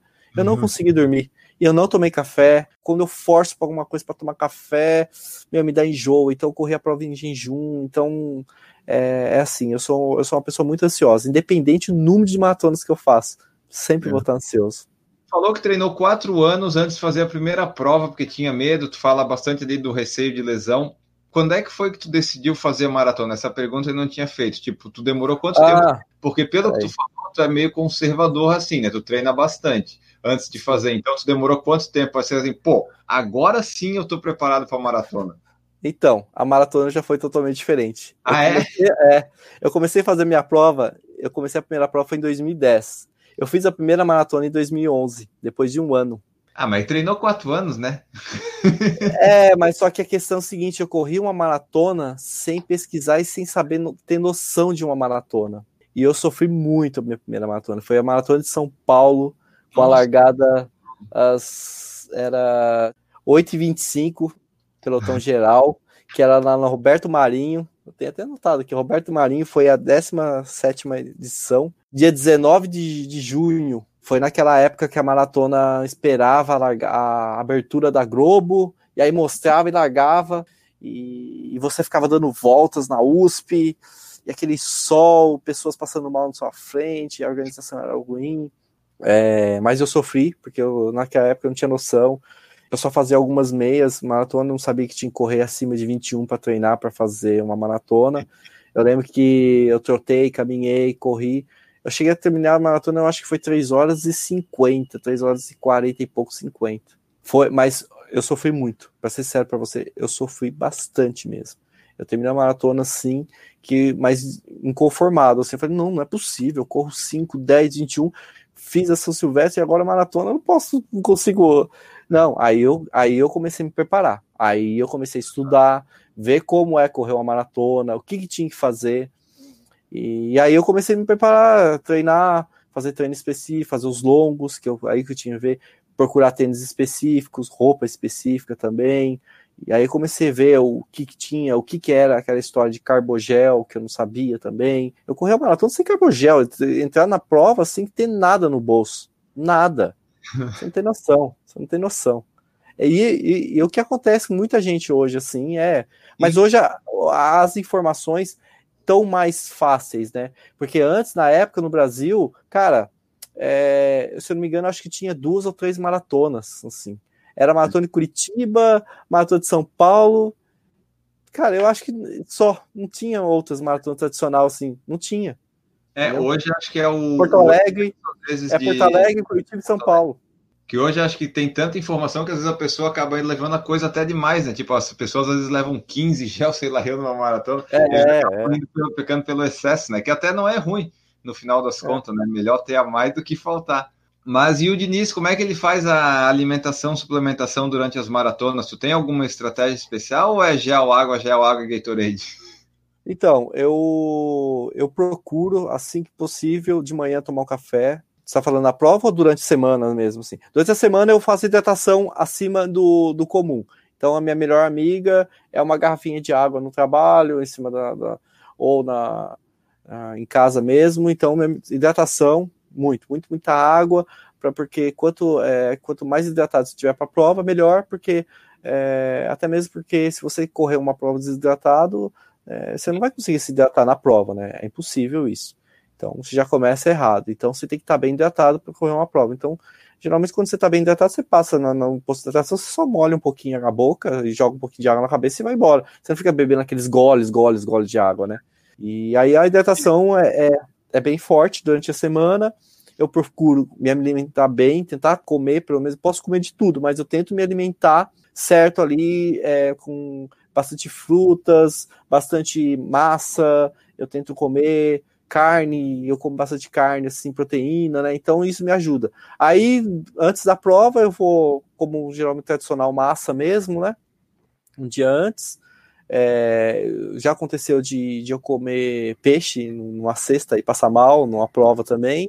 Passar mal de intoxicação alimentar. tava né, trabalhando na editora lá, galera, vamos vamos no restaurante japonês, ali eu trabalhava na região de Jabaquara, que na época a sede da editora era ali, e aí eu fui ali, meu, eu teve, saí, juro por Deus, eu saí do, do, do restaurante, meu olho já começou a lacrimejar, eu estava começando a sentir calafrios. Quatro horas da tarde, fui embora para casa, virei a noite sem dormir. A sorte minha é que não era uma maratona. Fui fazer uma prova, era no Rio, que é a Unders Run da, da Adidas, que era uma prova de 5, 10 e 1 quilômetro. Mas é, eu corri essa prova mal, mal, mal, mal. E aí o meu treino e a comida é isso, hidratação. E aí de manhã eu tento tomar o café quando a prova é muito importante, por exemplo, uma prova de Nice vai fazer maratona de Berlim. Putz, aí eu não consigo tomar café de manhã, esquece. Uhum. Aí eu, o máximo é uma palatinose, eu tomo uma palatinose antes da largada, uns 20 minutos antes. É, e eu levo gel, gel e às vezes gominha, gominha de gel também. É, gel, é, para ser sincero para você, o gel me enjoa um pouco. Eu não gosto muito de gel, mas é o que eu, que eu acabo levando. E o que eu gosto de comer muito também, que, é, comer, que, que dá muito certo para mim, é batata doce antes da prova. Eu adoro comer batata doce cozida a vapor. E aí o pessoal fica até me zoando durante a prova, eu tô comendo batata doce mesmo, igual comendo mesmo, com casca e tudo, cozida. É boa, é, é demais, hein, rapaz? É boa, boa, e sustenta, e sustenta. Você tem ideia, todas as provas, que, tirando agora a última que eu tava sem treino, mas todas as provas que eu comi batata doce antes da largada, eu fui bem. Todas, todas. Meu, meu RP que eu fiz em Porto Alegre, eu comi batata doce que tinha lá no, no, no hotel, fui lá, peguei e comi antes da largada. É porque sustenta, é legal, é, é uma boa, é uma coisa natural e te vai te dar energia ali durante o percurso. É uma coisa que não vai. E não é nada, tipo, vamos dizer assim, artificial, né? É natural. Ah, Até com terra é melhor, que é Frocos, né? e aí eu queria ver contigo o seguinte: que agora você faz parte ali do Adidas Runners, né? Aí usa Adidas e tudo mais. Eu queria ver o seguinte: qual que é o tênis da Adidas? Qual que é o que tu gosta mais de usar? E se antes de entrar nisso aí, antes tu gostava da Adidas também, ou se daí tu teve que começar a usar e a gostar agora? Eu, eu corri de Adidas, é, quando eu comecei.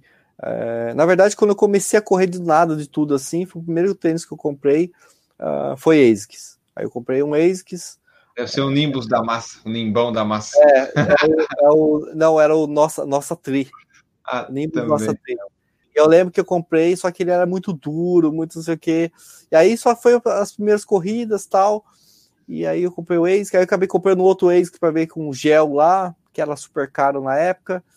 É, só que aí eu acabei não, não me adaptando, porque é um tênis muito pesado, não muito flexível. Aí eu acabei é, comprando na época um Adidas. Aí eu fiquei, eu comprei um Adidas, e aí eu comecei a correr com Adidas. E, e aí eu fiquei um bom tempo com Adidas, com, é, correndo com Adidas.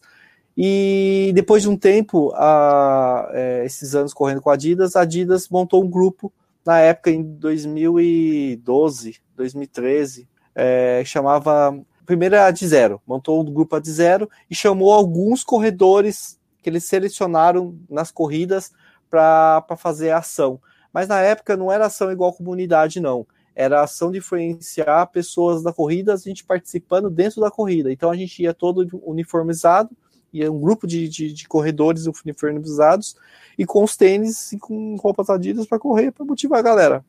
E aí a gente ficou um tempo nesse, nesse grupo e na época eu corria com Adidas, já para mim foi perfeito, né? Eu gostava, para mim.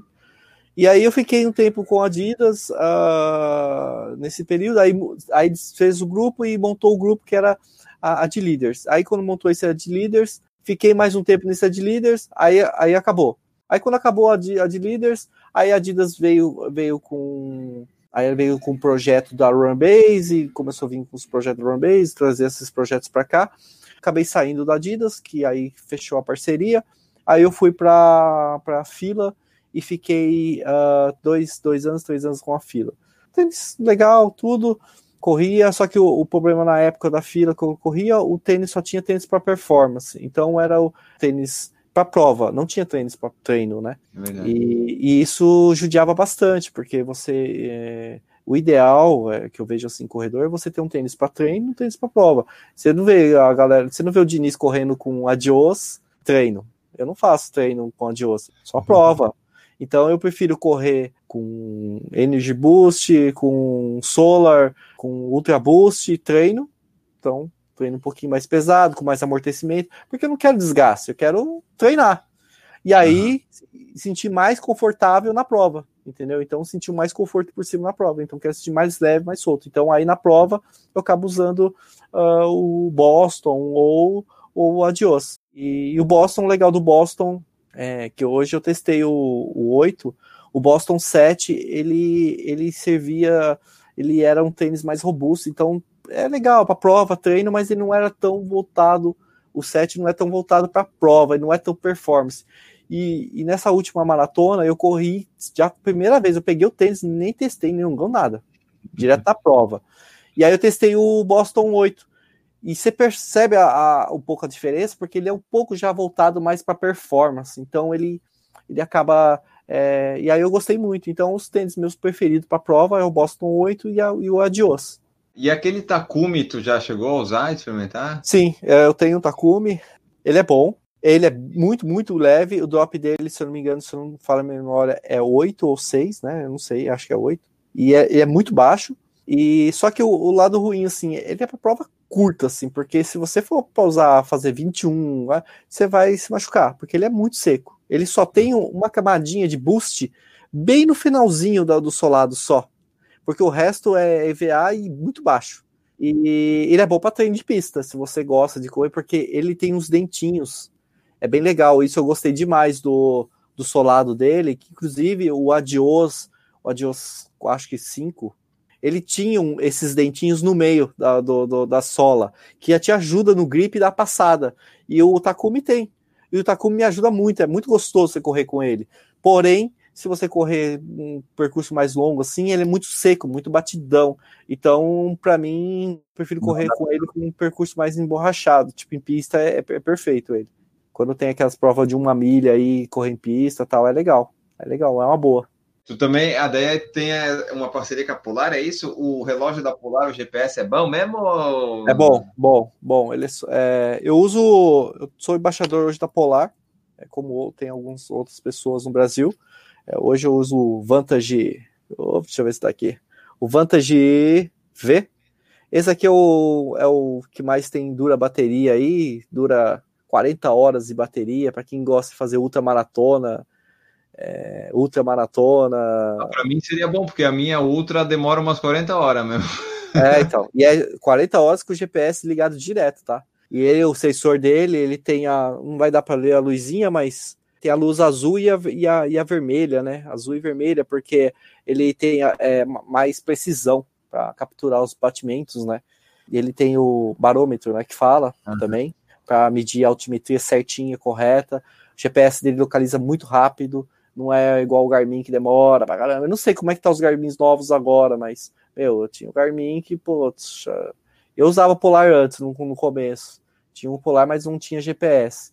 Mas depois que eu comecei voltei a usar Polar novamente, é, eu vejo a diferença, por exemplo, assim, de localização do GPS. Você põe, você fica demorando. E o custo-benefício do Polar é muito bom Tem um, esse aqui ele é um pouco mais caro, mas tem o modelo Vantage M, que eu indico bastante para galera. É, o Vantage M ele é 30 horas de bateria, né, e é um pouco mais leve que esse, 30 horas, e ele tem as mesmas funções, só não tem o barômetro, né? Ele mede sono também. Então é, é legal para galera, por exemplo, assim, é, tem aquela questão, quem treina em assessoria, tem o professor que tem um sistema lá, ele olha lá, ele sabe é, se o, o, aluno dele tá dormindo bem, que hora que tá uhum. dormindo, que hora que tá treinando. Então é, uma, é um baita de um auxílio, porque tem muita função, ele tem muita função. Eu não uso tudo, para ser sincero, meu, meu cargo-chefe, eu peguei essa opção do Vantage V por causa do barômetro, altimetria, e por causa da bateria, porque eu uso muito, eu gosto, eu gosto de correr ultramaratona, então para mim é porque eu corria com o M430 e durava 8 horas. Então eu corria com o relógio assim, ó. E ele apitando, falando assim, ó, eu não tô aguentando mais. E graças a Deus, sempre, sempre eu terminei em cima. Mas é, é, é difícil você correr com um relógio assim, tipo, com a bateria apitando, falando que tá acabando, e você fica com desespero, você acha que você vai perder sua, porque aí você perde toda a referência. E eu já corri também uma maratona, que nem a maratona de Chicago. Você pega, a galera fala assim, a maratona de Chicago, plana, é boa, tal, é sensacional, eu gosto bastante. Mas a galera que vai correr maratona de Chicago nunca tem que prender relógio. Por quê? Porque lá tem muito prédio. Lá é, os prédios são muito altos. Então, quando você dá a largada, você já passar embaixo do viaduto depois de uns 400 metros, você já vai perder a referência do GPS e não volta mais. Não volta. Seu GPS fica louco. E eu já sabia disso. Então, quando eu corria a maratona, na época, eu peguei aí, eu peguei referência, fui pegando referência da galera. Então, fui pegando, ah, vou seguir aqui, vou pegar aquele carinha, vou pegar aí. E aí eu fui bem também. Mas é, foi uma, é, é uma experiência legal que, que quando você se prende o relógio, você fica meio que escravo dele, você fica batendo ritmo, você não consegue. Agora é, é contrário do Edivaldo. O Edivaldo não gosta de relógio, ele corre sem relógio. E corre bem devagar, né? Ele corre bem devagar. E ele corre, faz maratona sem relógio. É porque, sei lá, acho que educa o corpo no ritmo e aí tá acostumado, Sim. né? Se te largar correndo aí, provavelmente você vai correr a 4,10, 4,20 sem grandes problemas, né? Já tá... É igual, é, uma vez um Loucos aconteceu isso, que eu tava correndo e eu esqueci de ligar o GPS do relógio, aí tava no Miocão, inclusive era o treino da Paulista, e aí eu tava ouvindo a galera falar lá, a gente vai sofrer na volta. Porque quando eu olhei, tava 5,15, 5,40. Então Nossa. eu tava muito abaixo, muito abaixo dos 6 e pouco, né? Então, é, não pode, isso não pode acontecer, né? Então é. aí, aí eu acabei reduzindo tal. É, mas foi um vacilo meu, assim, porque às vezes você acaba ouvindo música, mudando, conversando com um, você, você não acaba é, se distraindo e perdendo a, é, a noção do ritmo, né? Ó, o Felipe Facnelli falou aqui que você tá devendo um churrasco. é verdade, é verdade. O Felipe foi o. Cara, o Felipe é um cara que eu conheci no Instagram. Ele é hum. um cara de gente boa pra caramba. E ele. A Adidas tinha colocado aí um tênis para vender que é o, o Boston 8, mas é, ainda não. Meio que vazou o tênis assim e não era para comercializar ainda. Foi um erro de logística, né? E uhum. aí tinha para vender no shopping cara, e por engano, assim, que não era para colocar ainda para vender, e aí tinha para vender no shopping. E aí eu vi lá, e aí eu falei pro Felipe, e aí o Felipe falou, pô, Diniz, cara, faz um favor para mim, cara, compra o tênis para mim. Aí eu falei, não, eu compro. Aí eu falei, comprei o tênis e mandei para ele, para casa dele. Olha só. Aí, aí ele foi um dos primeiros caras do Brasil a ter o Boston 8. Foi ele. Oh. O primeiro cara a testar o Boston 8 aí foi o Felipe. Aí ele me mandou, cara, ele me mandou ele é, ele é gaúcho, né? Ele me mandou um kit, kit churrasco, cara, o talher, por isso que ele tava, tá devendo churrasco. É, qual foi a prova mais legal que tu já fez? Eu, eu coloco aí é, a maratona de Boston e foi a maratona da, da Golden Four no ano de 2014, 2015. Foi meu primeiro top 100. Cara, é, foi um sensacional. É você terminar uma prova assim, que você espera muito assim, conseguir a qualificação. É que hoje tem várias provas, colocaram essa questão top 100, né? Pra... É que assim, tem, eles colocam esse top 100, top 20, e de repente tem lá um homem que corre com o número de uma mulher e daí chega na frente. É... É, é, legal dar, premiar esse pessoal que corre rápido, só que isso aí cria uns negócios na cabeça do, do pessoal também, de querer burlar para ganhar, para conseguir índice, pra, e daí fica ruim, né? Tem um lado bom e tem um lado ruim ter o lado bom e o lado ruim. É, eu, eu, eu acho assim, é, é, as pessoas elas precisam ter mais a paixão pela corrida e. e pelo número, pelo resultado. E mesmo pelo número, pelo material, é mais a paixão por aquilo. Correr porque gosta, não correr para. Ah, porque eu vejo, é, tem umas pessoas que eu não, não critico, não tenho nada contra, tudo assim, mas muita gente corre para questão para postar. Ah, eu faço isso para ah, fazer isso. Não, corre para você, para si o que você conseguir é consequência do seu treino, essa questão. E se você não, não, não consegue, não precisa burlar, burlar, cortar caminho.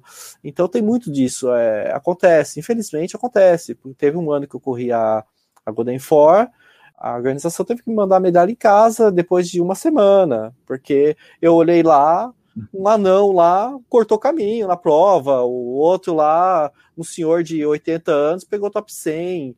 E eu, eu, eu, procurei os números, né, que eu tava olhando na época, procurando, eu via senhor de 80 anos de classificação 80, top 100, não é possível, correndo, eu fechei a prova 1 em 22 na época, é, é um absurdo.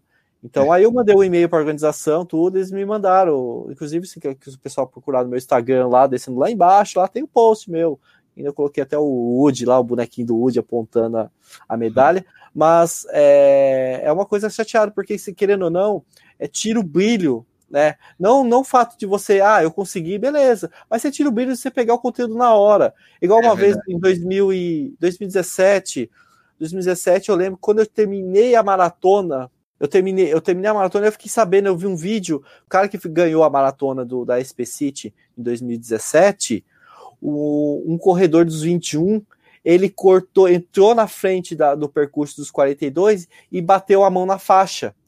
E ah, cortou, tipo tirou. Lá. É, e tirou a, a, aquele momento do ganhador da prova. É, é muito espírito de porco. É porque, é porque, na minha opinião, é aquele momento, cara, que é.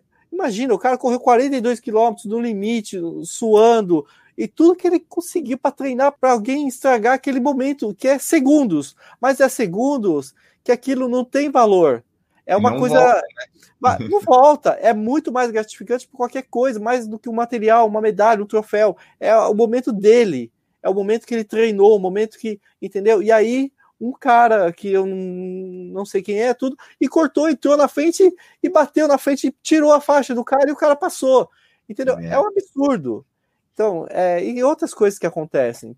E se você for. Eu não sou o rei da verdade, não sou o cara que, que vai apontar, porque cada um sabe as coisas que, que faz. Mas são coisas que, que acontecem que você te deixa um pouco triste, assim, ao meu ver, assim. Porque uhum. é igual, igual, igual eu na, na, na agora, eu me senti um pouco assim, meio constrangido, assim, porque querendo ou não, eu larguei na onda do pelotão A. Mas quando eu me inscrevi, estava apto para largar no ritmo de 4 e 10 a 4 e 15. Eu me senti um pouco triste, por quê? Porque eu, eu deixei um pouco a galera largar um pouco mais para frente, sabe? Na hora uhum. ali do pelotão, eu me afastei um pouco, não fiquei ali no Por quê? Porque eu não estava hábito para correr no ritmo da largada.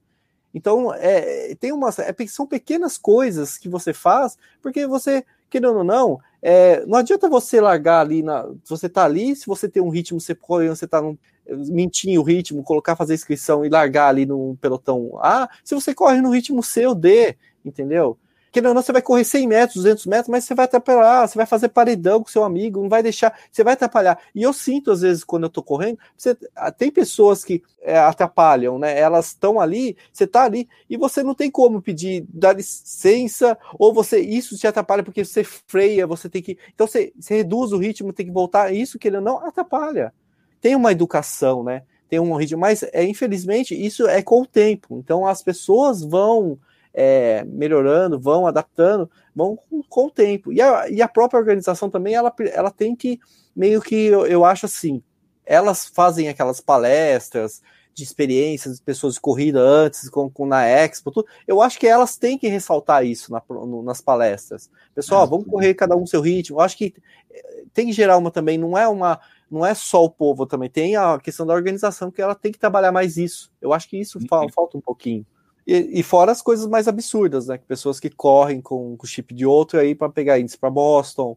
Acontece. Aconteceu né? em Porto Alegre, Porto Alegre também. Acontece. E, cara, cai à tona. E isso eu acho assim, cara, a pessoa precisa apontar nomes, mas acontece. Então você, quem corre lá no meio, sabe. Cara, é muito nítido isso.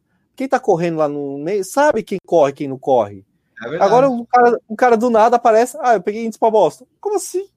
É igual aparecer eu, por exemplo, dizer assim, ó, oh, Diniz, conseguiu índice pra bosta no ano que vem. Como assim? Tu nunca fez uma maratona abaixo de 3,59? Não tem como.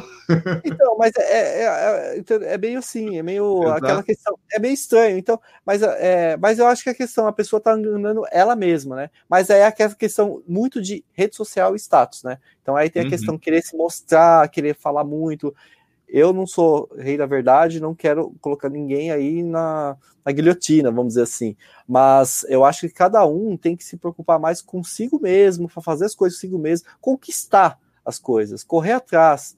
Meu, que nenhum. Meu, não dá para fazer, não deu, não deu, cara. Tudo bem, não precisa chorar, não precisa. Cara, volta, falta treino. Ah, eu tenho uma meta, fazer 3 e, 3 e 10 para pegar gente para boss. Não deu, não deu. Bom, que, que tem que fazer? Faltou treino, faltou alguma coisa, tem que vamos estudar, vamos ver o que errou. É muito uhum. mais bonito você reconhecer seu erro, você tentar conquistar aquilo, do que você burlar e, e pegar aquilo fácil, porque o valor não é o mesmo. É muito mais gratificante você conseguir uma coisa que você batalhou, você vai dar muito mais valor do que você pegar uma coisa que você foi aquilo, tipo, sem significado. É. Voltando lá nas provas que eu estava perguntando, a gente acabou caindo nesse assunto, mas também é legal falar disso. Qual foi a prova mais desafiadora, mais difícil que tu já fez? É, foi uma prova em Agulhas Negras que eu fiz. Foi numa região serrana lá da, do Rio de Janeiro. E foi uma prova de montanha, 80K, The North Face, é, Ultra Trail. E eu lembro que a The North Face trouxe até atletas de fora para fazer essa prova. Fez toda uma campanha só que a organização dessa prova, cara, o cara que organizou, ele, ele teve problemas com o parque da Itatiaia, né? Tem um parque lá Itatiaia. E aí a prova passava por dentro do parque. Então tinha muitos partes. E chegaram até a fazer vídeo. Colocaram vários corredores famosos de trail. Colocam vários, corredores bons mesmo de trail. E eu lembro que na época, é, uma semana, 15 dias antes, a prefeitura, o Ministério do Meio Ambiente lá que cuidava do parque não voltou ao acordo, não aprovou. Eu não sei se os caras fizeram propaganda sem receber aprovação antes e depois os uhum. caras não receberam a aprovação. E aí chegaram a dois dias, a dois, três dias que ia cancelar a prova. Chegaram, a gente recebeu até um e-mail falando que ia cancelar. Depois recebeu um e-mail retificando que a prova ia acontecer, só que ia mudar o percurso, não ia passar dentro do parque. Tudo bem. É, eu fui para a prova, a prova foi no sábado, eu, eu escolhi o percurso de 80 quilômetros, é, a largada foi às duas horas da manhã, e eu estava me preparando muito para essa prova.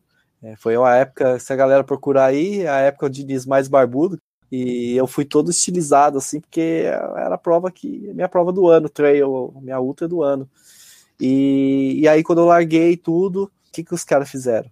Eu, quando eu peguei o número de peito, eu já achei estranho, porque o, o chip era igual o chip que a gente tem hoje, que é descartável, que é uma plaquinha atrás do, do, do número de peito, só que tinha lá tecnologia Google Maps. Eu achei estranho tecnologia Google Maps. Por que uhum. tecnologia Google Maps? O que, que os caras fizeram? Os caras entraram no Google Maps e mapearam a prova com o Google Earth inteirinho, assim, ó, clicando. Uhum. Por quê? Porque a prova já estava 15 dias para acontecer. Então não tinha ninguém para ir lá marcar os quilômetros. Então os caras entraram no mapa e pá, pá, pá, criaram um percurso novo pelo Google Earth. E aí chegou no Google Earth e, entregou pro cara. O cara foi lá e quebrou o caminho lá e abriu a mata e montou o percurso. Só que a prova fechou com 96 quilômetros, 80, e tinha pontos de corte, tinha pessoas chorando, Cara, eu encontrei pessoas chorando nessa prova. Corredores experientes, chorando. Tinha, tinha uma, errar 16 km numa de 80 é brabo.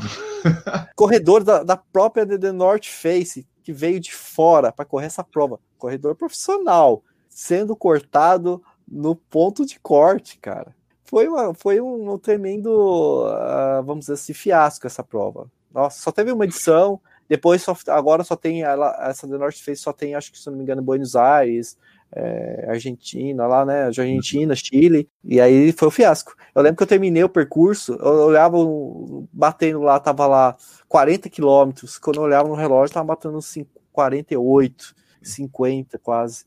Tá certo que às vezes você faz uma prova de montanha, tem uma diferencinha, mas não tipo de 16, 17 é. quilômetros de diferença. É muito grande, é muito grande. Então essa mas foi, foi também a pior. Foi a mais, foi uma das mais desafiadoras que eu fiz e foi teve uma também que eu fiz a X Terra Tiradentes, que eles colocaram uma semana, foi só uma edição que teve Ultra Trail, que foi 80 quilômetros no sábado e 50 quilômetros no domingo. E aí, só que uma, uma dica que eu dou para vocês: nunca leve sua mãe para uma corrida de ultra maratona. Por quê? Porque eu fui levar minha mãe e tal, não sei o quê. Por que e aí, fez gente... ela? Tu não gosta? Não, cara, e minha mãe sempre quis. É, minha mãe gosta de passear e, e eu fui para Minas, Minas, negócio de comer queijo tal, e passear. E aí eu falei, eu vou levar minha mãe. Aí eu levei minha mãe, aí chegou no dia, eu retirei o kit, duas camisetas, ok, todo mundo, ó, oh, o cara vai correr duas, duas ultras, duas dias de seguida, isso aqui.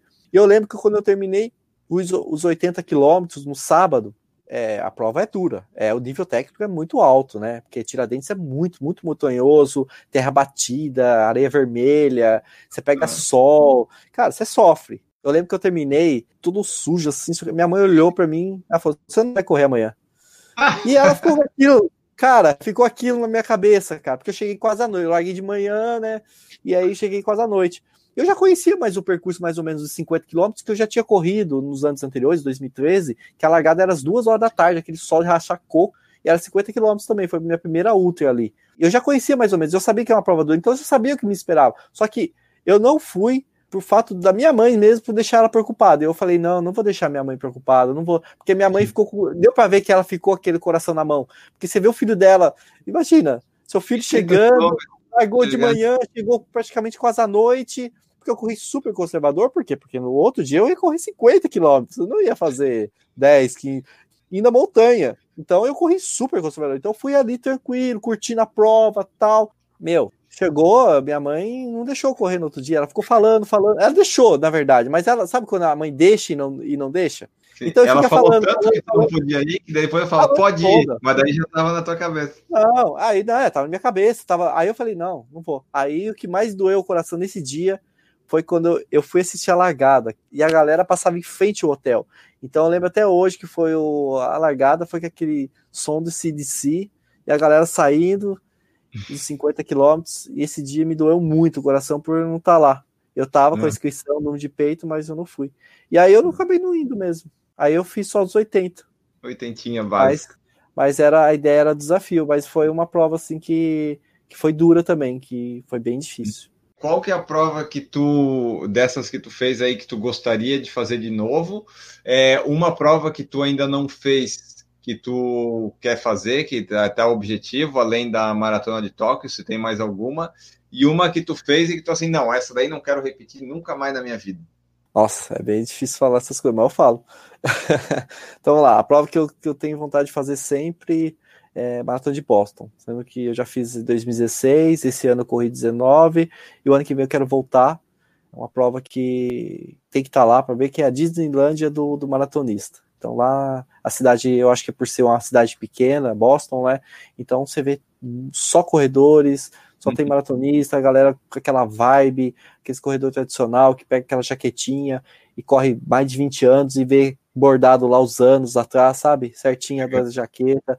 Então chega até a arrepiar a galera, assim, sinal que você tá lá é, é sensacional.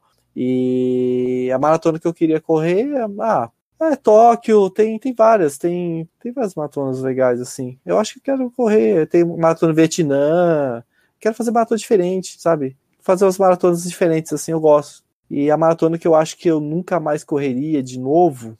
É, então, eu fiz, ó, tem, é, eu acho, não é, não, não é, eu acabei indo, tentando fazer de novo, que foi a, a maratona de Campinas. Eu acho que a maratona de Campinas é uma maratona que não, que não, não vai, sabe, para mim. Eu fiz um ano, é, o ano 2016. Aí esse ano eu fui de novo e vi que eu, eu não estava bem, mas é, o percurso não, não, motiva, sabe? É uma uhum. prova que eu acho que eu não faria assim. Eu fui porque é, acabei ganhando a inscrição e aí acabei indo. Mas é, é uma prova que eu pegava e falava, não, eu vou fazer. Claro que, né? Se você nunca fez, cara, é legal fazer para conhecer.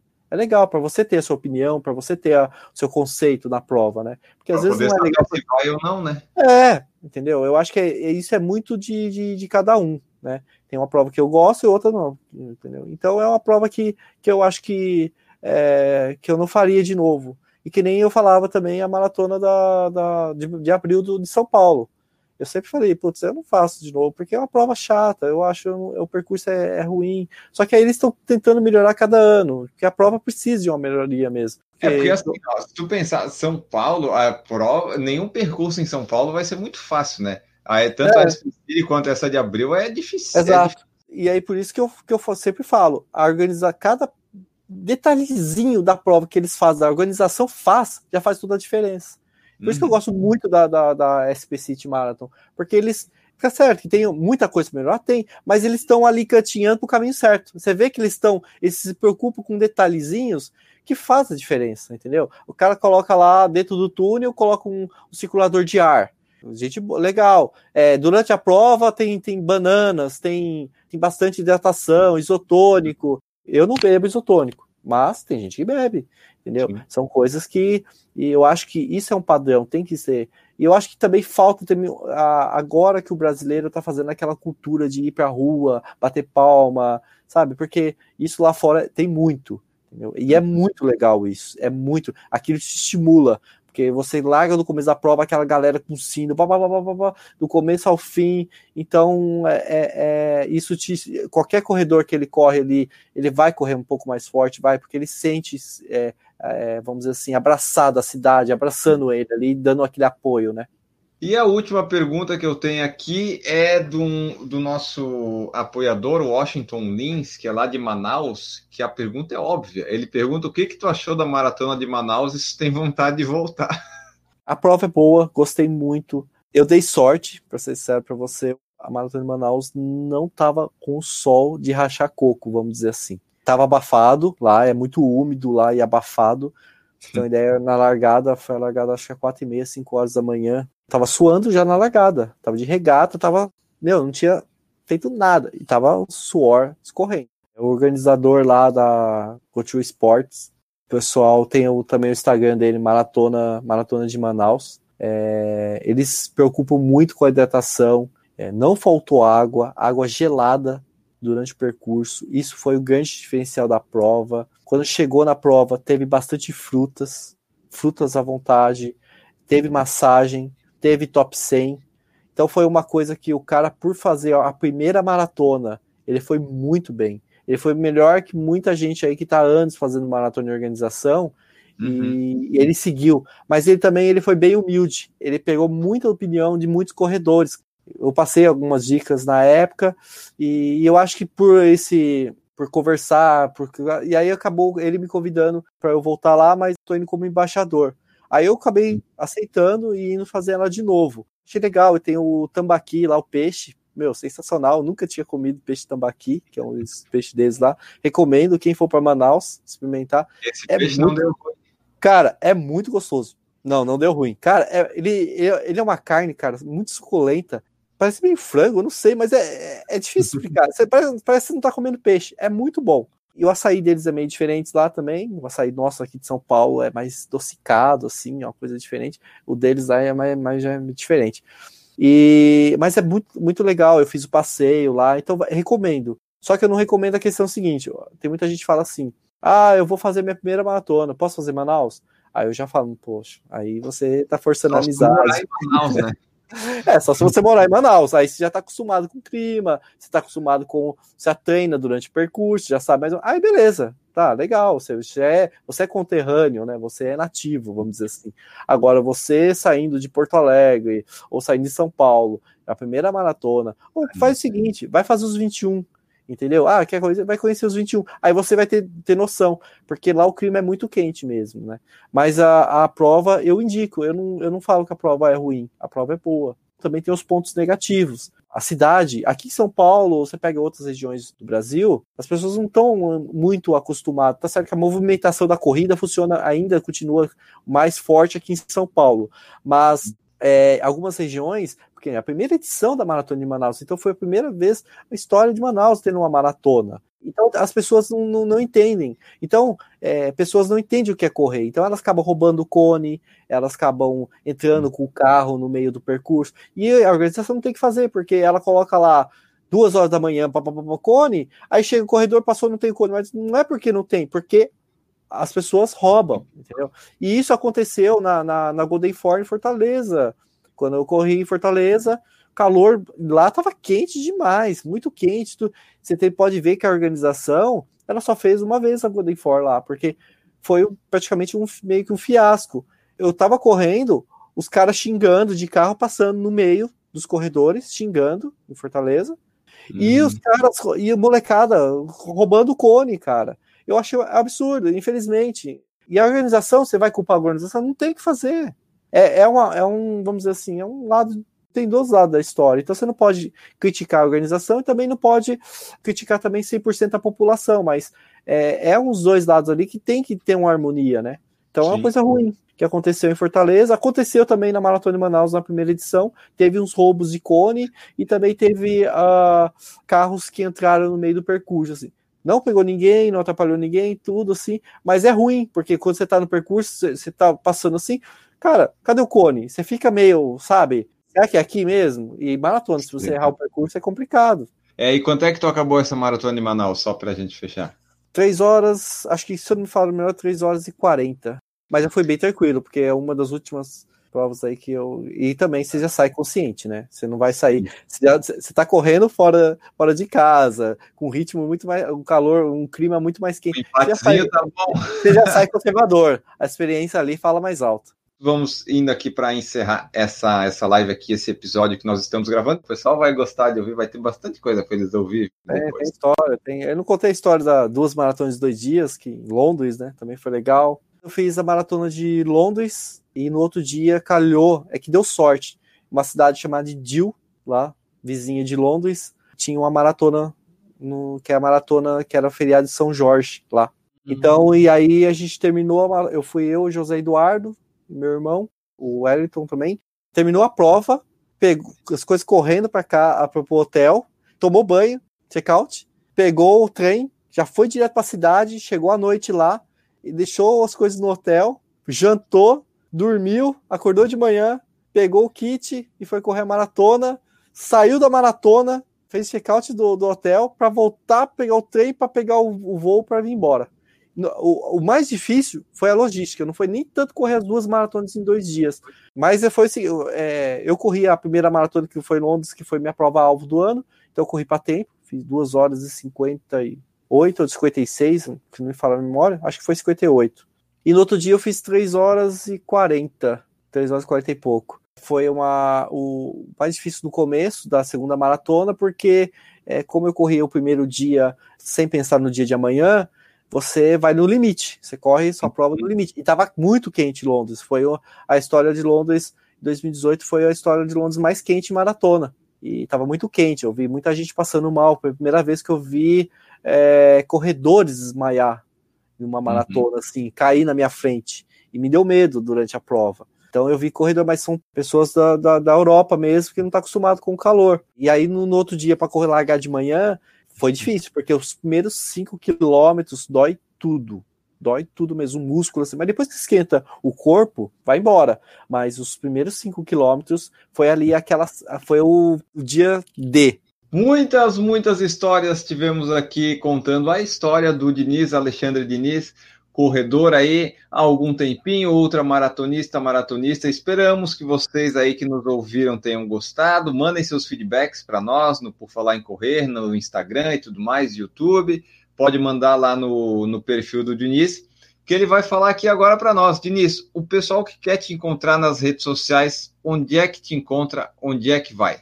Instagram, Diniz79, é Diniz com Z. E também tem o perfil da comunidade Loucos por Desafio Adidas Runners. Lá no Stories a gente coloca treinos semanais da Adidas Runners. Não só nossos treinos, a gente coloca todos os treinos da, da galera toda, mas nossos treinos são todos finais de semana e só não tem treino às vezes final de semana quando tem algum evento especial da Adidas. Mas a gente coloca o calendário semanal lá, todos os treinos são gratuitos. Cada treino a gente pega e, e é um lugar diferente, uma especificação de, distância diferente, mas tem três ritmos aí pra galera. Então, antes da gente ir embora, só lembrar você que está nos escutando aí, tem as formas de apoiar o Por Falar em Correr, PicPay, Apoia-se, Padrim, lá você pode apoiar a partir de um real, fazer parte do grupo do WhatsApp, ter o seu treino homologado por mim no nosso grupo do WhatsApp, enfim, você pode participar lá se quiser. Muito obrigado, Lins, por participar aqui do bate-papo. Deixa aí uma mensagem final, fala mais um pouquinho, né? E deixar teu tchau para o pessoal para a gente finalizar esse podcast. Primeiramente, quero agradecer o Enio, muito obrigado pela oportunidade, obrigado aí para a gente poder compartilhar experiências, conversar com a galera. É, sempre a gente tem, às vezes, está no treino dos loucos ali, tem uma galerinha que pede alguma dica de prova, a gente passa a nossa experiência, porque a gente não é coach, tudo, mas tem a coach lá que está no treino, mas a gente sempre passa a nossa experiência que do dia a dia, quando a gente está no, nos treinos em provas. Obrigado pela oportunidade aí, galera. Valeu pelo treino aí. Sempre são bem-vindos no treino dos loucos. E quem precisar de qualquer coisa, pode sempre contar comigo. É nós, estamos juntos, jovens. Abraço. Maravilha, obrigado, Diniz. Vamos embora então, deixando aqui a frase que eu sempre pego num perfil de Instagram alheio, que é a seguinte: se você não construir seus sonhos, alguém vai te contratar para construir os dele. Ficamos por aqui, um grande abraço para vocês e tchau.